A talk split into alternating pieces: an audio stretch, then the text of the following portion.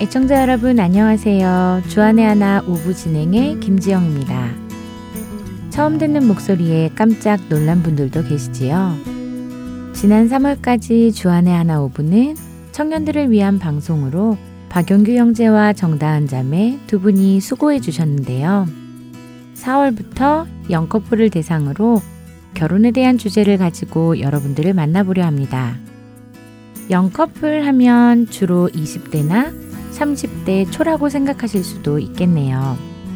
하지만 이 방송이 대상으로 하는 영커플은 꼭 나이를 말씀드리는 것은 아닙니다. 사실 우리는 나이가 차서 결혼을 하고 시간이 흘러 그렇게 그렇게 결혼 생활을 오래 한 경우가 많습니다. 결혼이 무엇인지 제대로 성경적인 교육을 받고 결혼을 한 경우는 참 드물지요. 그래서 성경적인 결혼관을 정립하지 못했다면 아직 영커플이라고 말할 수 있지 않을까요? 이 시간을 통해 결혼에 대해 함께 생각하고 느끼고 고민하게 되는 것들을 나누어 보려고 합니다. 결혼이라는 제도 속에서 하나님의 계획에 따라 살아간다는 것이 어떤 의미인지 성경 속에서 그 답을 함께 찾아가 보고자 하는 것이지요. 그래서 애청자분들의 많은 기도를 부탁드립니다. 주안의 하나 오부에서는 그동안 4부에서 전해드렸던 시리즈 설교가 옮겨와 여러분을 만나게 되었습니다. 한 목사님께서 한 주제를 한 달 동안 전해주시기도 하고요. 때로는 여러 목사님께서 해주신 같은 주제의 설교 말씀을 모아 전해드리기도 하겠습니다. 이번 4월은 캘리포니아주 LA에 위치한 한길교회 노진준 목사님께서 성숙한 믿음에 대한 주제로 시리즈 설교를 해 주실 텐데요. 많은 은혜 받으시기 바랍니다. 또한 오스왈드 챔버스의 묵상집 주님은 나의 최고봉은 계속해서 오브를 통해 들으실 수 있습니다. 많은 애청 부탁드립니다. 찬양 한 곡 함께 하시고 계속해서 이야기 나누겠습니다.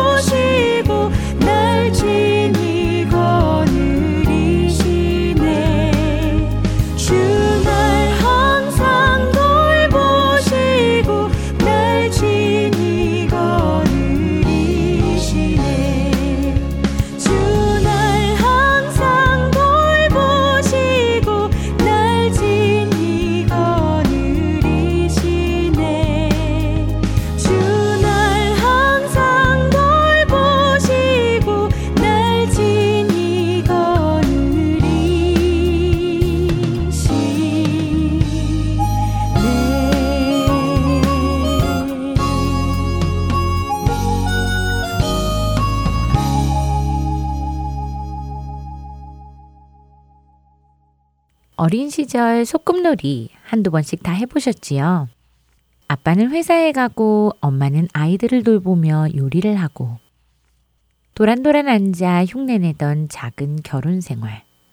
작은 가정을 만들어 놓곤 했었는데요. 이런 순수한 어린 시절이 지나고 성인이 되어 실제로 맡게 된 결혼 생활은 어릴 적 소꿉놀이와는 다른 현실이 되었습니다. 어린 시절 꿈꾸었던 것보다 훨씬 더 어렵다는 것을 경험하게 되는데요. 가족과 가정에 대해 더 많은 생각과 고민을 하게 되고, 때로는 이혼이라는 현실을 직접적으로 또는 간접적으로 경험하게 되면서 도전을 받기도 하지요. 오늘날 가정의 모습은 예전과는 많이 달라졌다는 것 또한 느낄 수 있습니다. 아빠는 일하고 엄마는 가정을 돌보았던 전형적인 가정의 모습에서 벗어나 부부가 맞벌이 하는 것이 일상적인 것이 되어버렸고 부부가 각자 자신들의 커리어를 쫓는 것도 당연한 것처럼 받아들여집니다. 그리고 이제는 동성 간의 결혼까지도 허락이 되고 있습니다. 이처럼 시간에 따라 결혼이라는 모습은 변화를 거쳐왔습니다. 그렇다면 결혼이라는 제도를 처음 만드신 하나님께서는 결혼에 어떤 의미를 담으셨고 어떤 계획을 가지셨을까요? 결혼을 만드신 그분의 뜻을 알아가는 것이 결혼을 이해하는 첫 번째 스텝이 아닐까 생각합니다. 하나님께서는 하늘과 땅, 그리고 그곳에 있는 모든 것들을 창조하셨습니다. 그리고 창조의 마지막에는 그분의 창조물 중 가장 위대한 작품인 남자와 여자를 창조하셨지요. 창세기 1장과 2장에 기록된 말씀을 보면 첫째 날부터 다섯째 날까지의 기록보다 여섯째 날의 창조가 더 자세하게 기록된 것을 알 수 있습니다. 창세기 1장 26절, 27절 말씀을 읽어드리겠습니다. 하나님이 이르시되 우리의 형상을 따라 우리의 모양대로 우리가 사람을 만들고 그들로 바다의 물고기와 하늘의 새와 가축과 온 땅과 땅에 기는 모든 것을 다스리게 하자 하시고 하나님이 자기 형상 곧 하나님의 형상대로 사람을 창조하시되 남자와 여자를 창조하시고 하나님께서 자기 형상 곧 하나님의 형상대로 사람을 창조하셨다고 말씀은 기록하고 있습니다. 또한 사람을 창조하시되 남자와 여자를 창조하셨다고 기록하고 있습니다. 그런데 하나님께서는 왜 남자만 또는 여자만 창조하지 않으시고 남자와 여자를 창조하셨는지, 하나님께서는 어떤 역할과 책임을 그들에게 주셨는지 궁금해지는데요. 창세기 1장 28절 말씀을 읽어드리겠습니다. 하나님이 그들에게 복을 주시며 하나님이 그들에게 이르시되 생육하고 번성하여 땅에 충만하라. 땅을 정복하라. 바다의 물고기와 하늘의 새와 땅에 움직이는 모든 생물을 다스리라 하시니라. 하나님께서는 남자와 여자에게 동일한 책임을 주셨습니다. 그것은 생육하고 번성하여 땅에 충만하고 하나님께서 창조하신 다른 창조물들을 다스리는 것이었지요. 하나님께서 인간에게 주신 첫 번째 책임은 생육하고 번성하여 땅에 충만한 것이었습니다. 이는 남자 둘 혹은 여자 둘이서는 이행할 수 없는 일이지요. 하나님께서 계획하신 결혼은 남자끼리 또는 여자끼리 이루어질 수 없는 것임을 성경은 분명하게 말씀하고 계신 것입니다. 요즘 커밍아웃, 동성 결혼이라는 이야기를 자주 듣게 되는데요. 성소수자들이라고 하는 이들의 인권을 보호하고 모든 이념을 존중해 주어야 한다는 의미에서 많은 국가가 또 많은 사람들이 이것을 인정하고 있습니다. 요즘 10대들 사이에서는 커밍아웃을 하는 것이 멋있어 보여서 유행처럼 따라하기까지 한다고 하는데요. 창세기 1장 28절은 말씀하십니다. 분명 동성 결혼은 하나님의 창조 질서의 목적에 위배되는 것임을 말이지요. 하나님께서 계획하신 결혼은 반드시 남자와 여자가 연합하는 것입니다.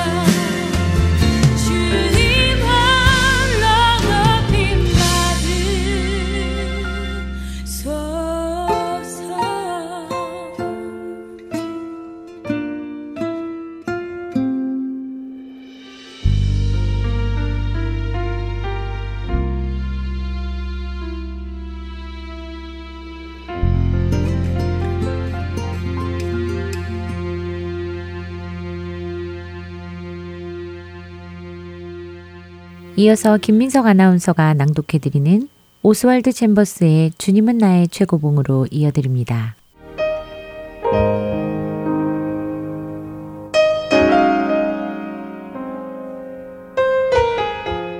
다시 살아나신 이는 그리스도 예수시니 그는 하나님 우편에 계신 자요 우리를 위하여 간구하시는 자신이라 성령이 하나님의 뜻대로 성도를 위하여 간구하심이니라. 로마서 8장 34절의 후반부와 27절 일부 말씀입니다. 그리스도께서 우리를 위하여 중보 기도하시며 성령님께서 성도를 위하여 중보 기도를 하신다는 이 말씀들보다 성도가 중보 기도자가 되어야 하는 이유에 대하여 더 확실하게 보여주는 구절이 있을까요?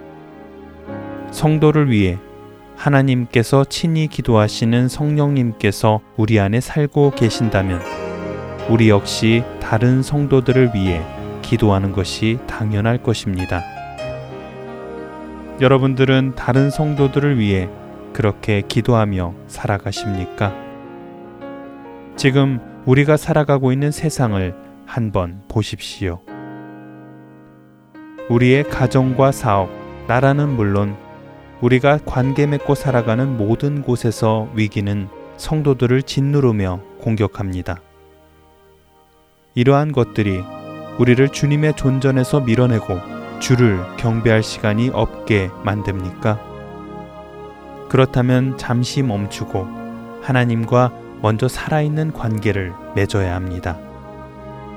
그래야만 우리가 다른 사람들을 위하여 중보 기도할 수 있는 상태에 있을 수 있습니다.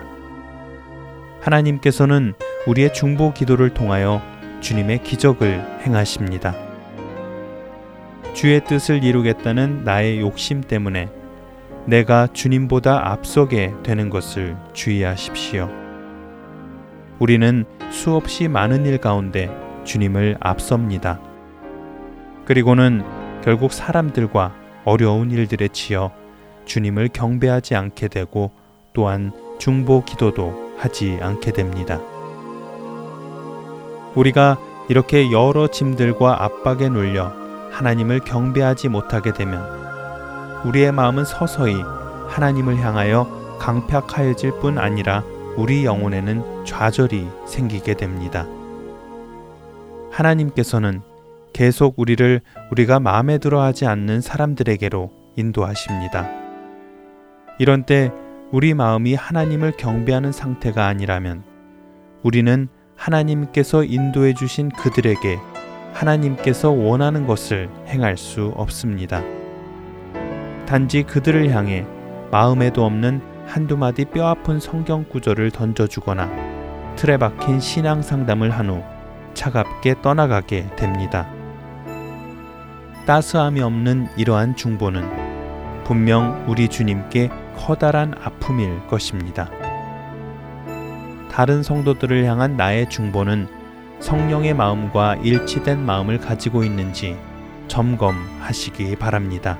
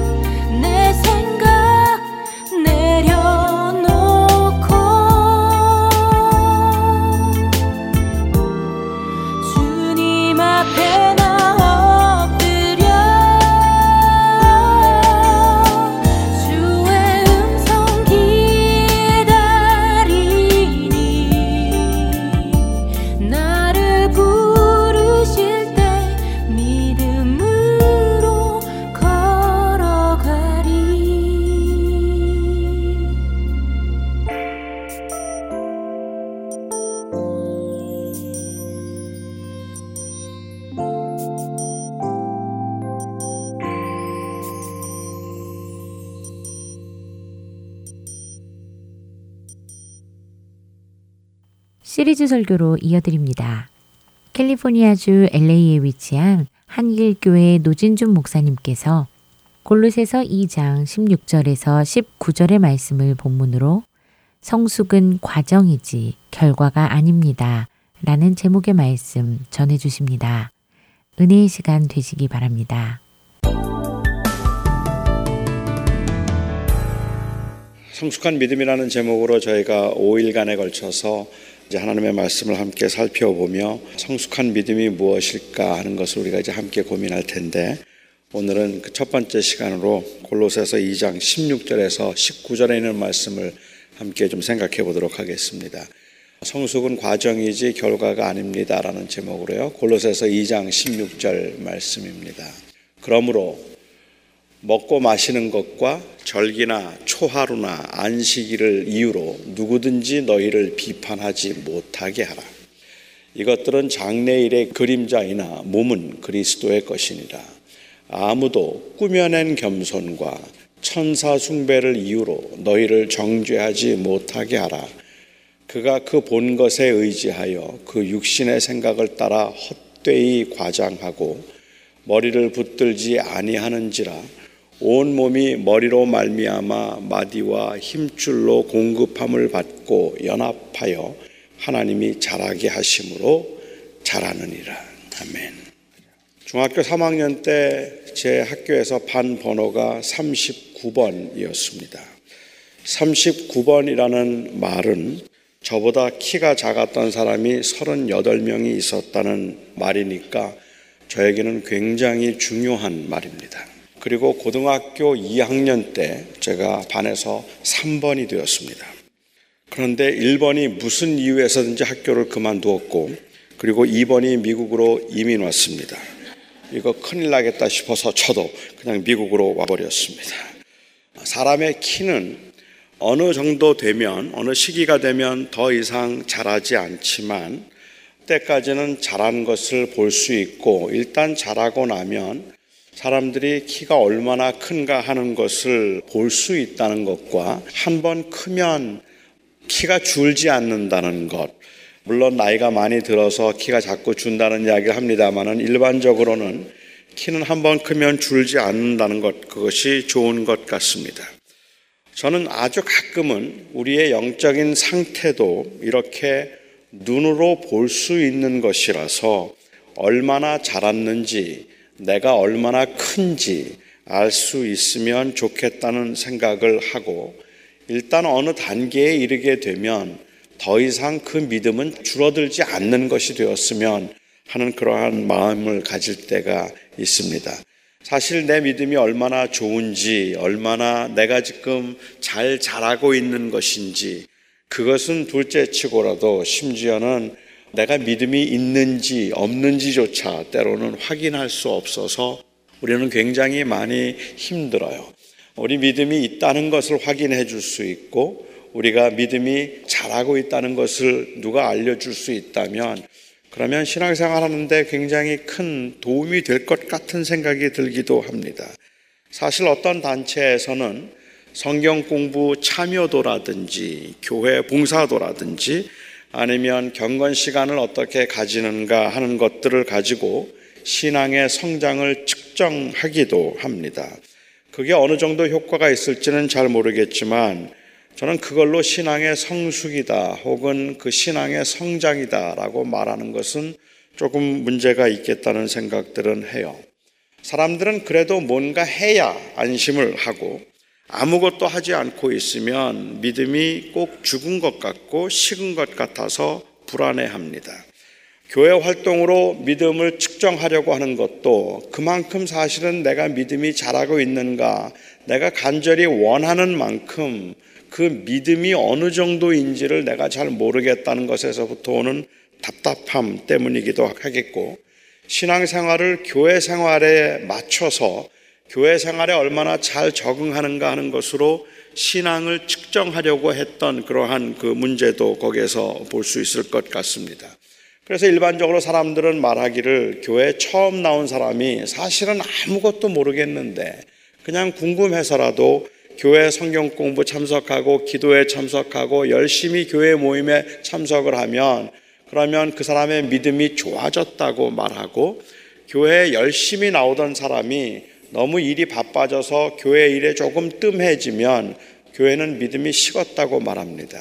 그걸로 그 믿음의 상태를 측정하려고 하기 때문에 그런 것 같습니다. 이건 또 그만큼 우리가 답답하다는 말이기도 한 것 같아요. 아무리 오랫동안 신앙생활을 해도 항상 그 자리인 것 같아서 답답할 때가 너무 많습니다. 가슴이 뜨겁고 막 활력이 붙어서 믿음이 자라는 것 같은 것을 느끼는 것 같다가도 어느 한순간에 그냥 제자리로 돌아와 있는 경우들 우리는 자주 경험하는 일입니다. 믿음은 자라는 것이고 또 자라야 한다고 분명히 믿지만 믿음의 성숙을 측정할 만한 기준이 애매해서 우리는 늘 혼란스럽지 않을까라는 생각을 하고 이 성숙이 도대체 무엇인가 믿음의 성숙에 관해서 한번 생각해 보고 싶습니다. 우선 하나 생각해 볼 수 있는 것은 믿음의 성장 측 정 기준, 이 기준이 우리의 감정이나 우리의 느낌은 결코 아닙니다. 보이지 않는 것이기는 하지만 내가 좀 잘한 것 같으면 잘한 것이고 내가 좀 잘하지 않은 것 같으면 잘하지 않은 것은 아니라는 말씀입니다. 아, 내 믿음이 지금 많이 좋아진 것 같아. 내가 잘한 것 같다 생각해서 그 믿음이 잘하고 잘한 것 같지 않은 그런 느낌이면 잘하지 않는 것이 아닌데 사실 믿음이라는 건 때로는 엄청난 회의와 갈등을 통해서 자라기도 하고 고난과 아픔을 통해서 자라가기도 하는 겁니다. 자신의 연약과 부족을 느끼고 애를 쓰면 쓸수록 더 수렁으로 깊이 빠져드는 것처럼 모든 것이 혼란스러워지는 그 경험 중에 내 믿음이 자라고 있다고 생각하는 사람은 아무도 없을 겁니다. 그런데 그때 믿음이 자랄 수 있잖아요. 그 과정을 통해서 믿음이 자랄 수 있다는 말입니다. 아마 대부분의 분들은 내가 노력을 하면 할수록 정말 하나님을 바라보아야 되겠다고 생각하면 할수록 점점 더 깊은 수렁에 빠져드는 것 같을 때 그럴 때 우리는 생각하기를 나는 무슨 상당한 위기의식을 느끼게 될 거라고 생각은 하지만 그러나 그 과정을 통해서 더욱 견고하게 하나님을 바라보게 만들 수 있는 것이라면 저는 그것도 성장의 과정이라고 보아야 한다 생각합니다. 어떨 때는 그 반대로 사실은 우리의 의지를 따라오지 않는 이 감정이 사실 믿음의 성장에 아주 큰 장애가 되는 경우도 있습니다.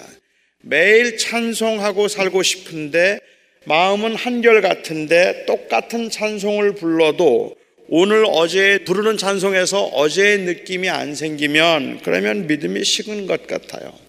처음에 교회에 나와서 설교를 듣고 예배를 할 때 느꼈던 그 신선함이나 그 긴장감도 두 주가 지나고 세 주가 지나고 한 달이 지나고 나면 서서히 사라지게 되고 별다른 감동을 느낄 수 없게 될 때, 그때 우리는 꼭 믿음이 멈춘 것 같은 생각을 하게 됩니다.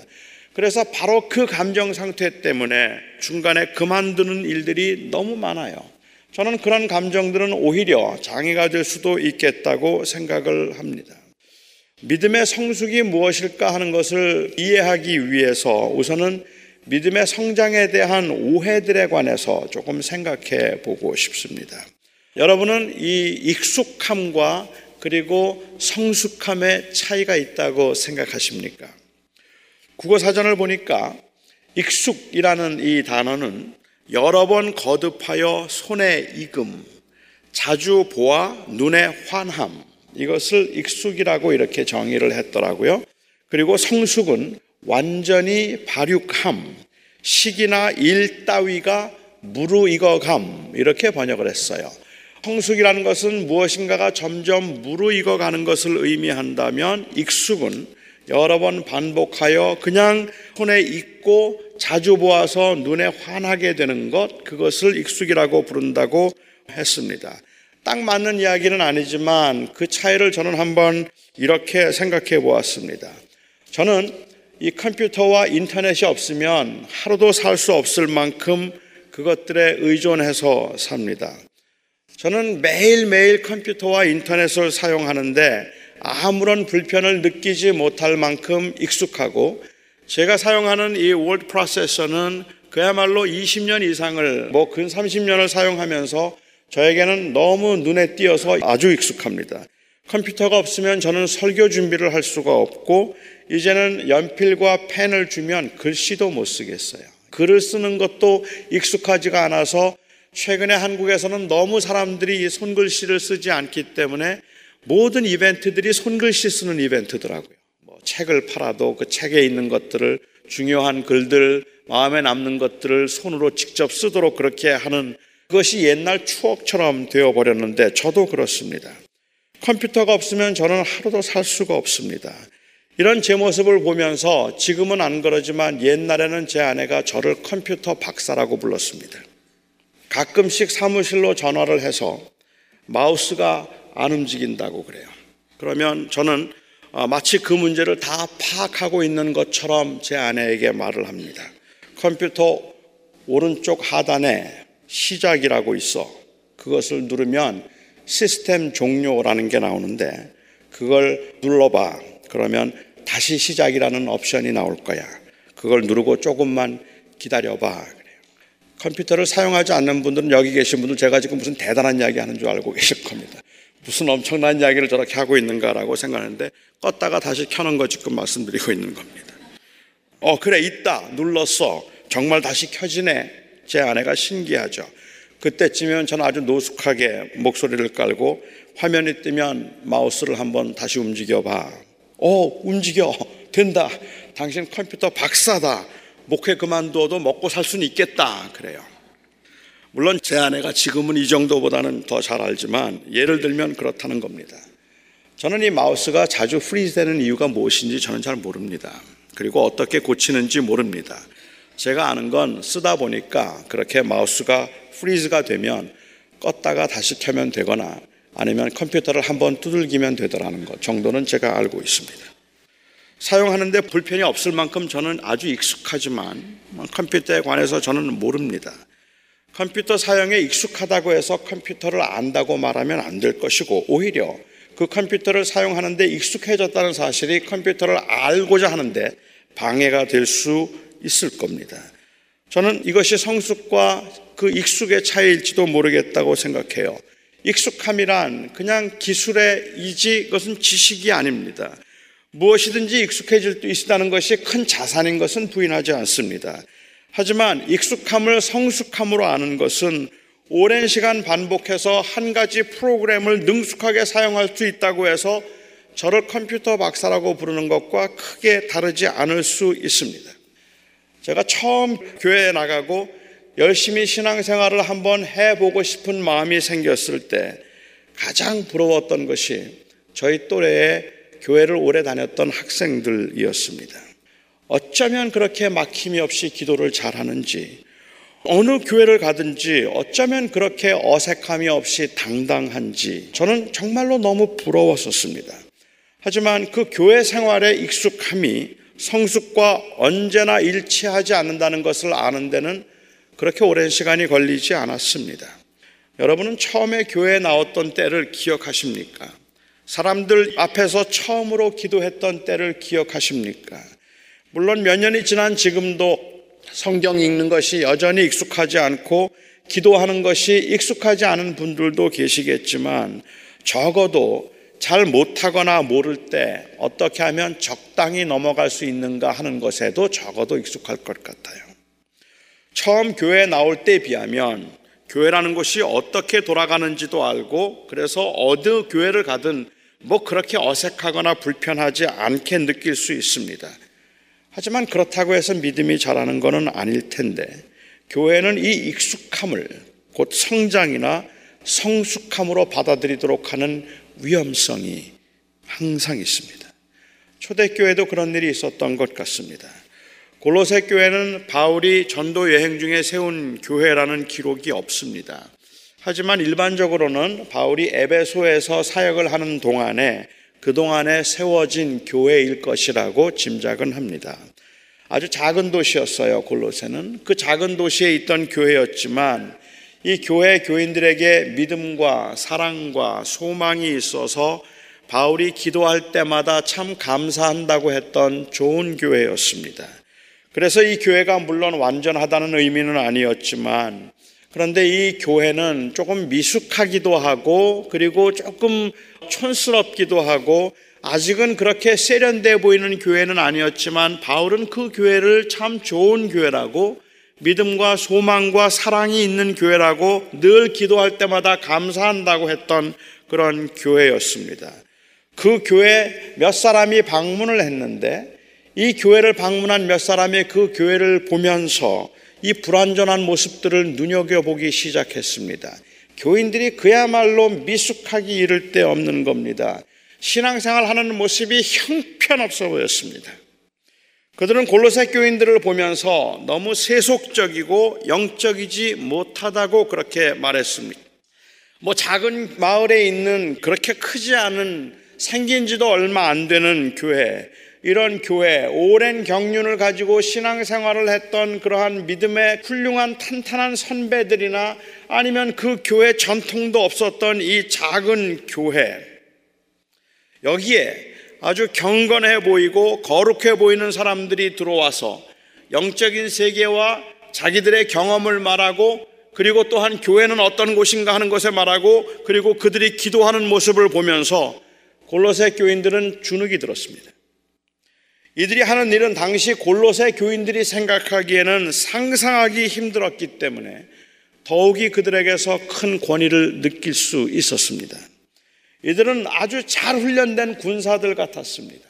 너무 철저하게 잘 훈련된 군사들 같았어요. 안식일이 되면 일체 아무 일도 하지 아니하고 그야말로 교회 일에 집중했습니다. 아무렇지도 않은 듯이 며칠씩 틈이 나는 대로 금식을 하고 기도하면서 육체의 정욕을 물리치려는 모습은 정말로 골로새 교인들이 보기에는 이 미숙한 교인들이 보기에는 어린 교인들이 보기에는 너무너무 대단해 보였다는 말입니다. 30분 기도하라고 해도 쩔쩔매던 당시 교인들로서는 몇 시간을 아무렇지도 않게 기도하고 그렇게 기도에 전념할 수 있는 사람들이 그냥 우러러 보이고 높게만 보였을 겁니다. 그들은 음식도 아무거나 먹지 않고 잘 가려서 부정하다 싶은 음식들은 먹지 않았습니다. 이들이 예배하는 모습은 거의 환상적인 모습이었습니다.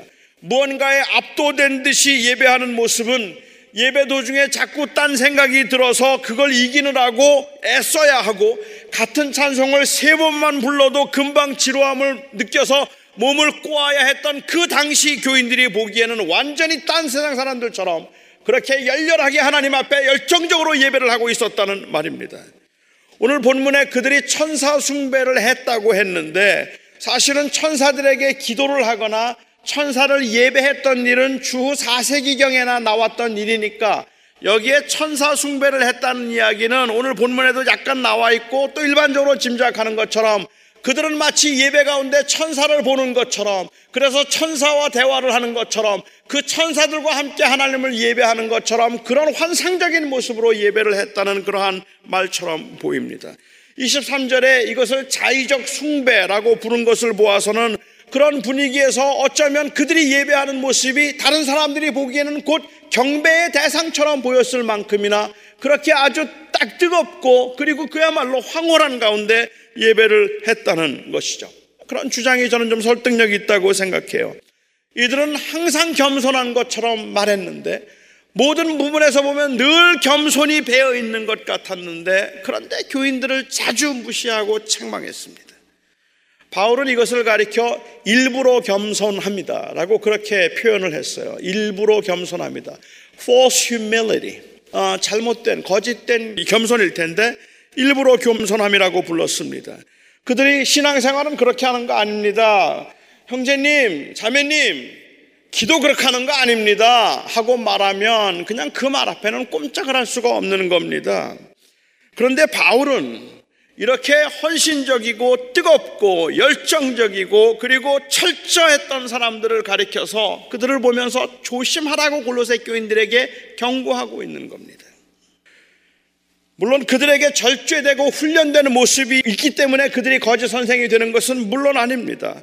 문제는 그것을 가지고 다른 사람들을 판단해서 믿음의 정도를 말하고 그것을 믿음의 성숙이라고 말할 만큼 자기들이 중심이 되어 있다는 것이 문제라는 말입니다. 바울은 16절에서 말하기를 그러므로 먹고 마시는 것과 절기와 월삭이나 안식일을 인하여 누구든지 너희를 편론하지 못하게 하라라고 했습니다. 편론한다는 말은 정죄하거나 비판한다는 말이라서 너희를 비판하거나 아니면 정죄하지 못하게 하라는 말입니다. 따라서 이런 것들에 의해서 먹고 마시는 것, 경건한 생활, 금식하는 것, 그리고 철저하게 그렇게 안식일을 지키며 살아가는 그 모습들이 귀한 모습임에도 불구하고 그것들을 가지고 믿음의 진실성이나 믿음의 정도를 판단하지 못하도록 하라는 말을 하고 있는 겁니다. 사실 거룩하고 경건하게 살고자 해서 이 자신을 훈련시키고 절제의 그 모습을 보이는 것, 절제를 연습하는 것은 굉장히 귀한 일입니다. 바울에게도 그런 철저함이 있었습니다. 바울은 결혼도 하지 않았고 그런 오락을 즐긴 적도 없었습니다. 그런 바울이 철저하게 금욕 생활을 강조하고 있던 당시 경건하다는 거짓 선생들을 신랄하게 비판한 것은 금욕적인 생활 자체가 문제가 있어서 그런 것이 아니라 바로 이 모습을 믿음의 성숙이라고 생각했기 때문에 그렇다는 말입니다. 그게 곧 자신들의 믿음이라고 생각했다는 것 때문에 그렇습니다. 23절에서 바울은 이렇게 말합니다. 표준 세번역을 제가 인용했는데요. 이런 것들은 다 한때에 쓰다가 없어지는 것으로서 사람의 규정과 교훈을 따른 것입니다. 이런 것들은 꾸며낸 경건과 겸손과 몸을 학대하는데 지혜를 나타내 보이지만 육체의 욕망을 제어하는 데는 아무런 힘이 없습니다.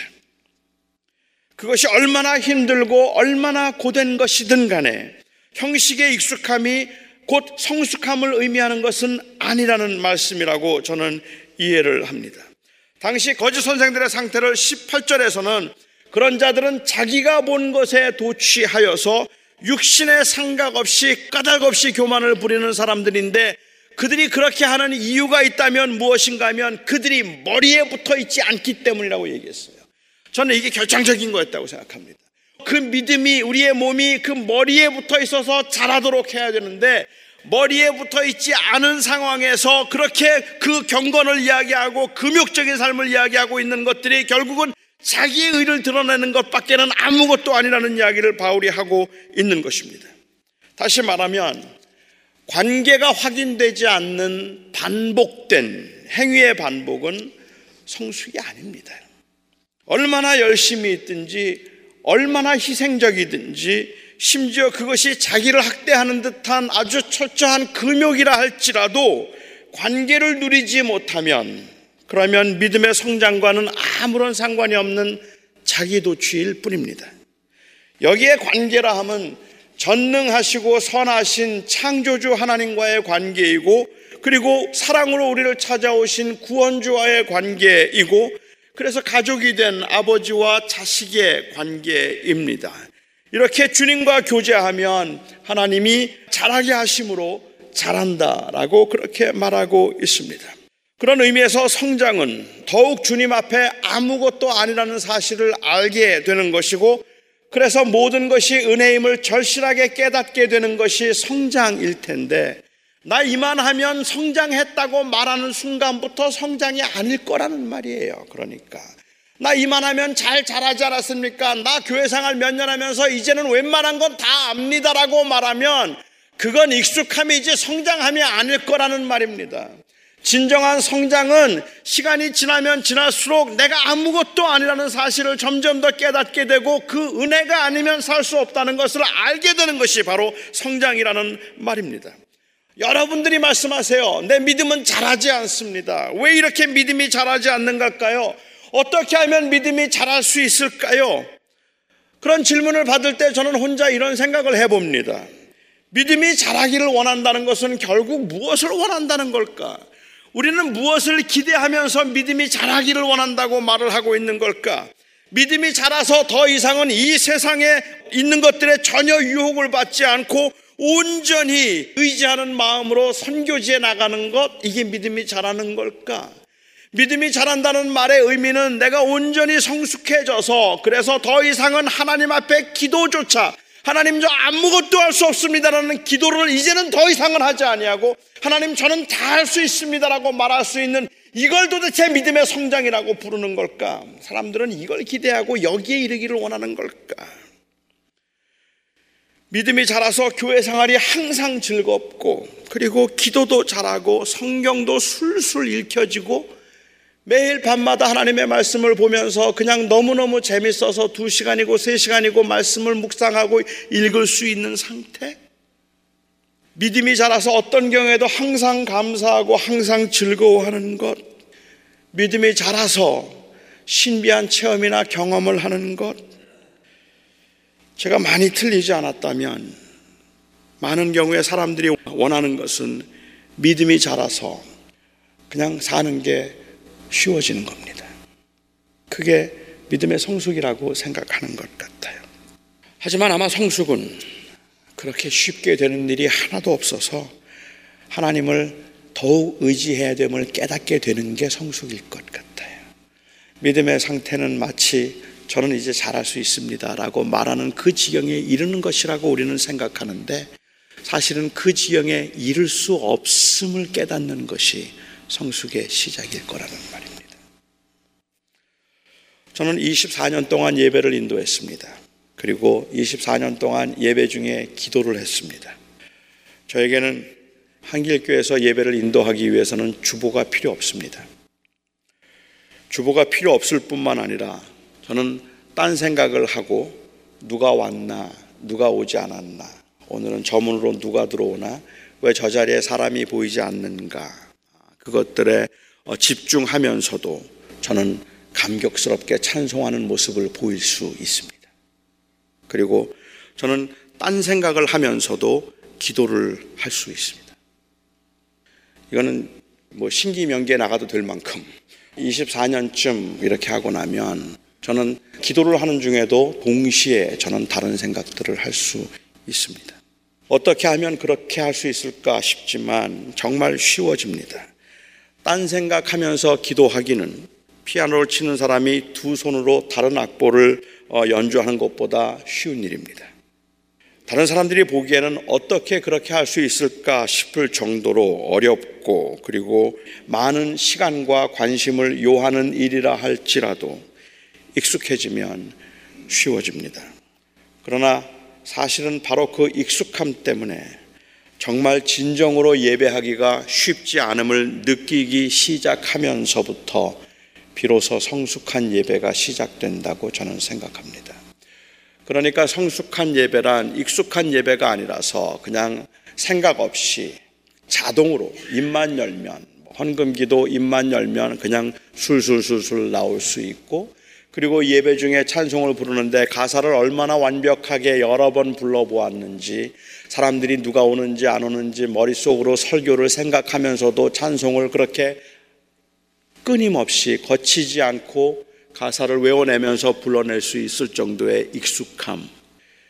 이것이 내 예배의 가장 큰 방해구나 하는 것을 느끼면서부터 성숙의 시작이 된다고 저는 생각해요.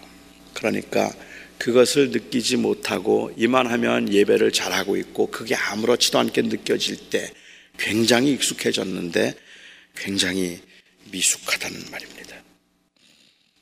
교회 생활을 오래 하신 분일수록 믿음이 더욱 자라지 않는 것처럼 그렇게 느껴지는 것이 사실이라면 아마도 그 이유는 익숙함이 장애가 되었기 때문일 겁니다.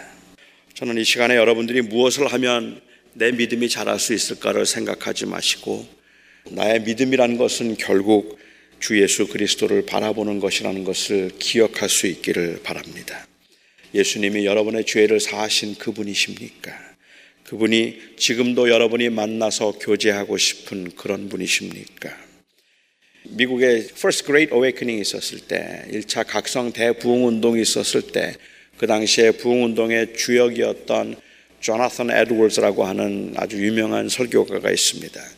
이 조나선 에드워즈라고 하는 이 설교가가 그 부흥의 때에 가장 많이 사용했던 단어가 beauty and excellence라고 합니다. 그 아름다움과 탁월함 이것을 가장 많이 사용했다고 그래요. 그런데 그 이후에 교회가 성장하고 부흥하기 시작했을 때 여러분 교회가 성장할 때 다시 말씀드리면 영적인 부흥이 있었을 때 가장 많이 사용되던 단어가 beauty and excellence였다면 교회가 성장을 맛보기 시작하면서 가장 많이 사용한 단어는 I라고 합니다. 나, 내가 은혜 받았고, 내가 이렇게 되었고, 내가 무엇을 했고, I라는 단어를 가장 많이 사용했다고 합니다. 진정한 부흥은 나의 느낌이나 나의 감정이 아니라 결국은 그리스도입니다. 예수 그리스도를 바라보는 것. 그래서 그의 아름다움과 그의 우월함에 더 깊이 탁월함에 더 깊이 빠져드는 것. 나를 바라보지 아니하고 내 경험이나 아니면은 내 능력을 보지 아니하고 그분과의 관계를 묵상하고 즐기는 것. 이것이 빠지면 아무리 익숙해져도 껍데기만 남을 뿐입니다. 여러분 목회자들이 목사들이 정말로 위험한 이유가 있다면 그것은 익숙함을 성숙함이라고 보아서 그리스도 앞에서 그 그리스도를 경험하려고 그 앞에 나가지 않기 때문에 그래요. 마치 그 익숙함이 잘 자란 거라고 생각을 하고 있는데 여러분들이 아시는 것처럼 그렇게 생각하면 그 믿음이 하나님과의 관계에서 관계가 무르익지 못한다는 것을 우리는 알게 될 것입니다. 더 이상 죄를 짓지 않기 때문도 아니고 주를 향한 헌신이 깊어졌기 때문도 아닌데 저는 제 믿음이 자랐다고 생각합니다.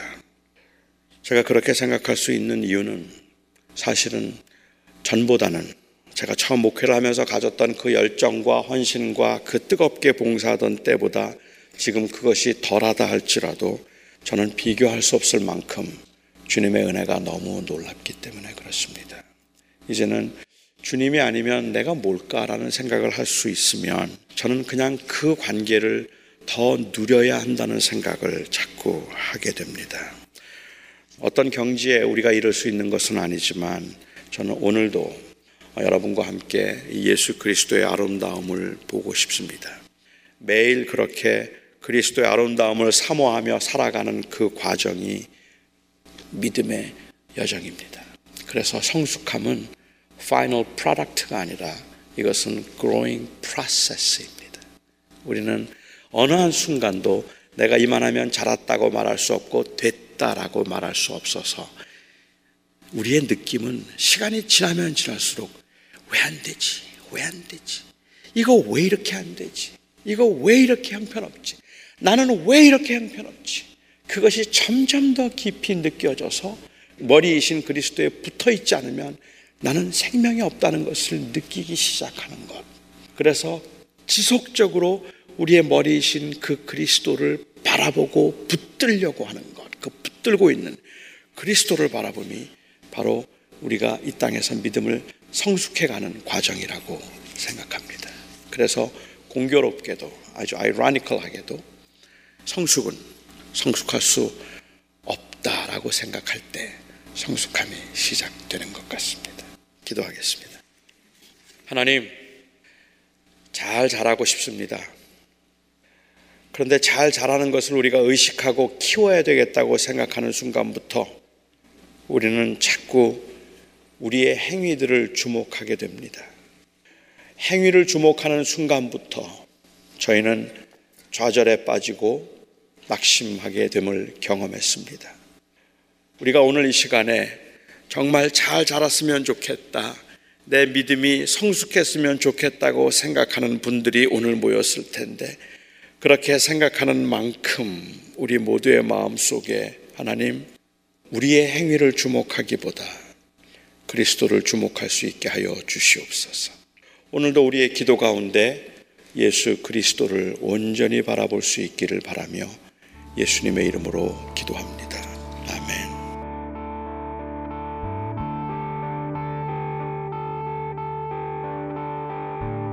세상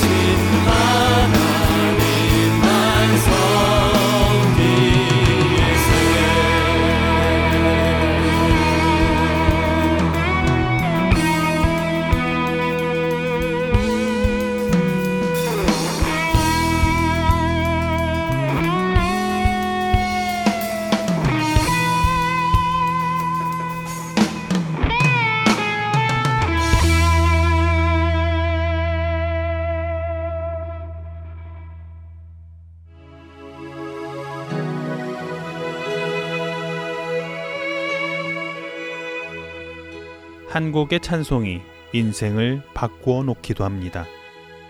그 이유는 주님의 은혜 안에서 변화된 한 사람이 그 찬송을 만들었기 때문입니다.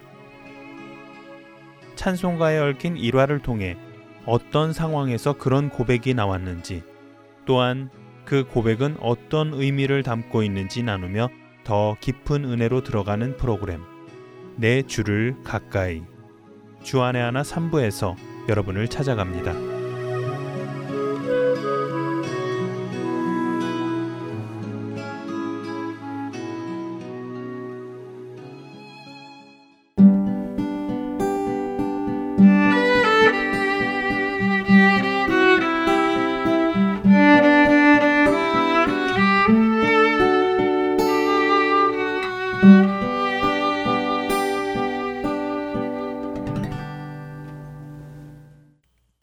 하나님께서 남자와 여자를 창조하시고 그들에게 생육하고 번성하여 땅에 충만하고 하나님께서 창조하신 다른 창조물들을 다스리라고 명하셨습니다.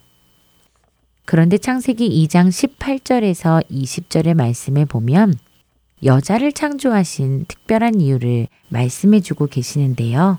읽어드리겠습니다. 여호와 하나님이 이르시되 사람이 혼자 사는 것이 좋지 아니하니 내가 그를 위하여 돕는 배필을 지으리라 하시니라. 여호와 하나님이 흙으로 각종 들짐승과 공중의 각종 새를 지으시고 아담이 무엇이라고 부르나 보시려고 그것들을 그에게로 이끌어 가시니 아담이 각 생물을 부르는 것이 곧 그 이름이 되었더라. 아담이 모든 가축과 공중의 새와 들의 모든 짐승에게 이름을 주니라. 아담이 돕는 배필이 없으므로 하나님께서 여자를 창조하신 특별한 이유, 그것은 사람이 혼자 사는 것이 좋지 않기 때문이며 그렇기에 돕는 배필이 필요하여 창조하셨다는 것입니다. 흔히 여성들은 성경의 이 구절이 여성이 남자를 돕는 정도의 배필이라고 평가절하한다며 기분 나빠합니다. 그래서 여성의 권리를 주장하기도 하지요. 하지만 그것은 배필이라는 성경의 의미를 오해한 데서 생긴 것입니다. 배필은 히브리어로 에제르라고 하는데요. 이 말은 종이나 노예처럼 옆에서 주인의 일을 돕는 사람을 의미하는 것이 아닙니다. 오히려 이 단어는 성경 곳곳에서 우리를 도우시는 하나님을 표현할 때 쓰인 단어이지요. 성경적 의미의 배필은 나보다 낮아서 내 명령을 따라 내 일을 돕는 사람이 아니라 오히려 나보다 우월하거나 혹은 동등한 자로서 내가 혼자서 감당할 수 없는 상황을 함께하며 돕는 사람을 뜻하는 것입니다. 다시 말해 결혼한 남자와 여자는 서로 동등한 존재로서 배우자는 서로 간의 연약함을 보충해주는 역할을 하도록 지음받은 것이지요. 하나님께서는 그분의 계획을 이루게 하시기 위해 하나님의 형상을 따라 남자와 여자를 창조하셨고 그들에게 생육하고 번성하여 땅에 충만하라는 책임을 주셨습니다. 하나님께서 창조하신 첫 부부인 아담과 하와. 하나님께서는 이들과 특별한 관계를 맺으셨습니다. 이들은 하나님께로부터 그가 창조하신 모든 창조물을 다스릴 권한을 부여받았고 매일매일 그분과 친밀하게 교제하는 기쁨을 누리게 되었습니다. 생육하고 번성하여 땅에 충만하고 모든 창조물을 다스림을 통해 하나님의 영광을 드러내는 것. 이것이 하나님께서 계획하신 남자와 여자를 창조하신 목적인 것입니다. 그 목적을 기억하시며 그 목적을 따라 한 주간도 살아가시는 우리 모두가 되기를 바랍니다. 주안의 하나 오부 여기서 마치겠습니다. 지금까지 구성과 진행의 김지영이었습니다. 안녕히 계세요.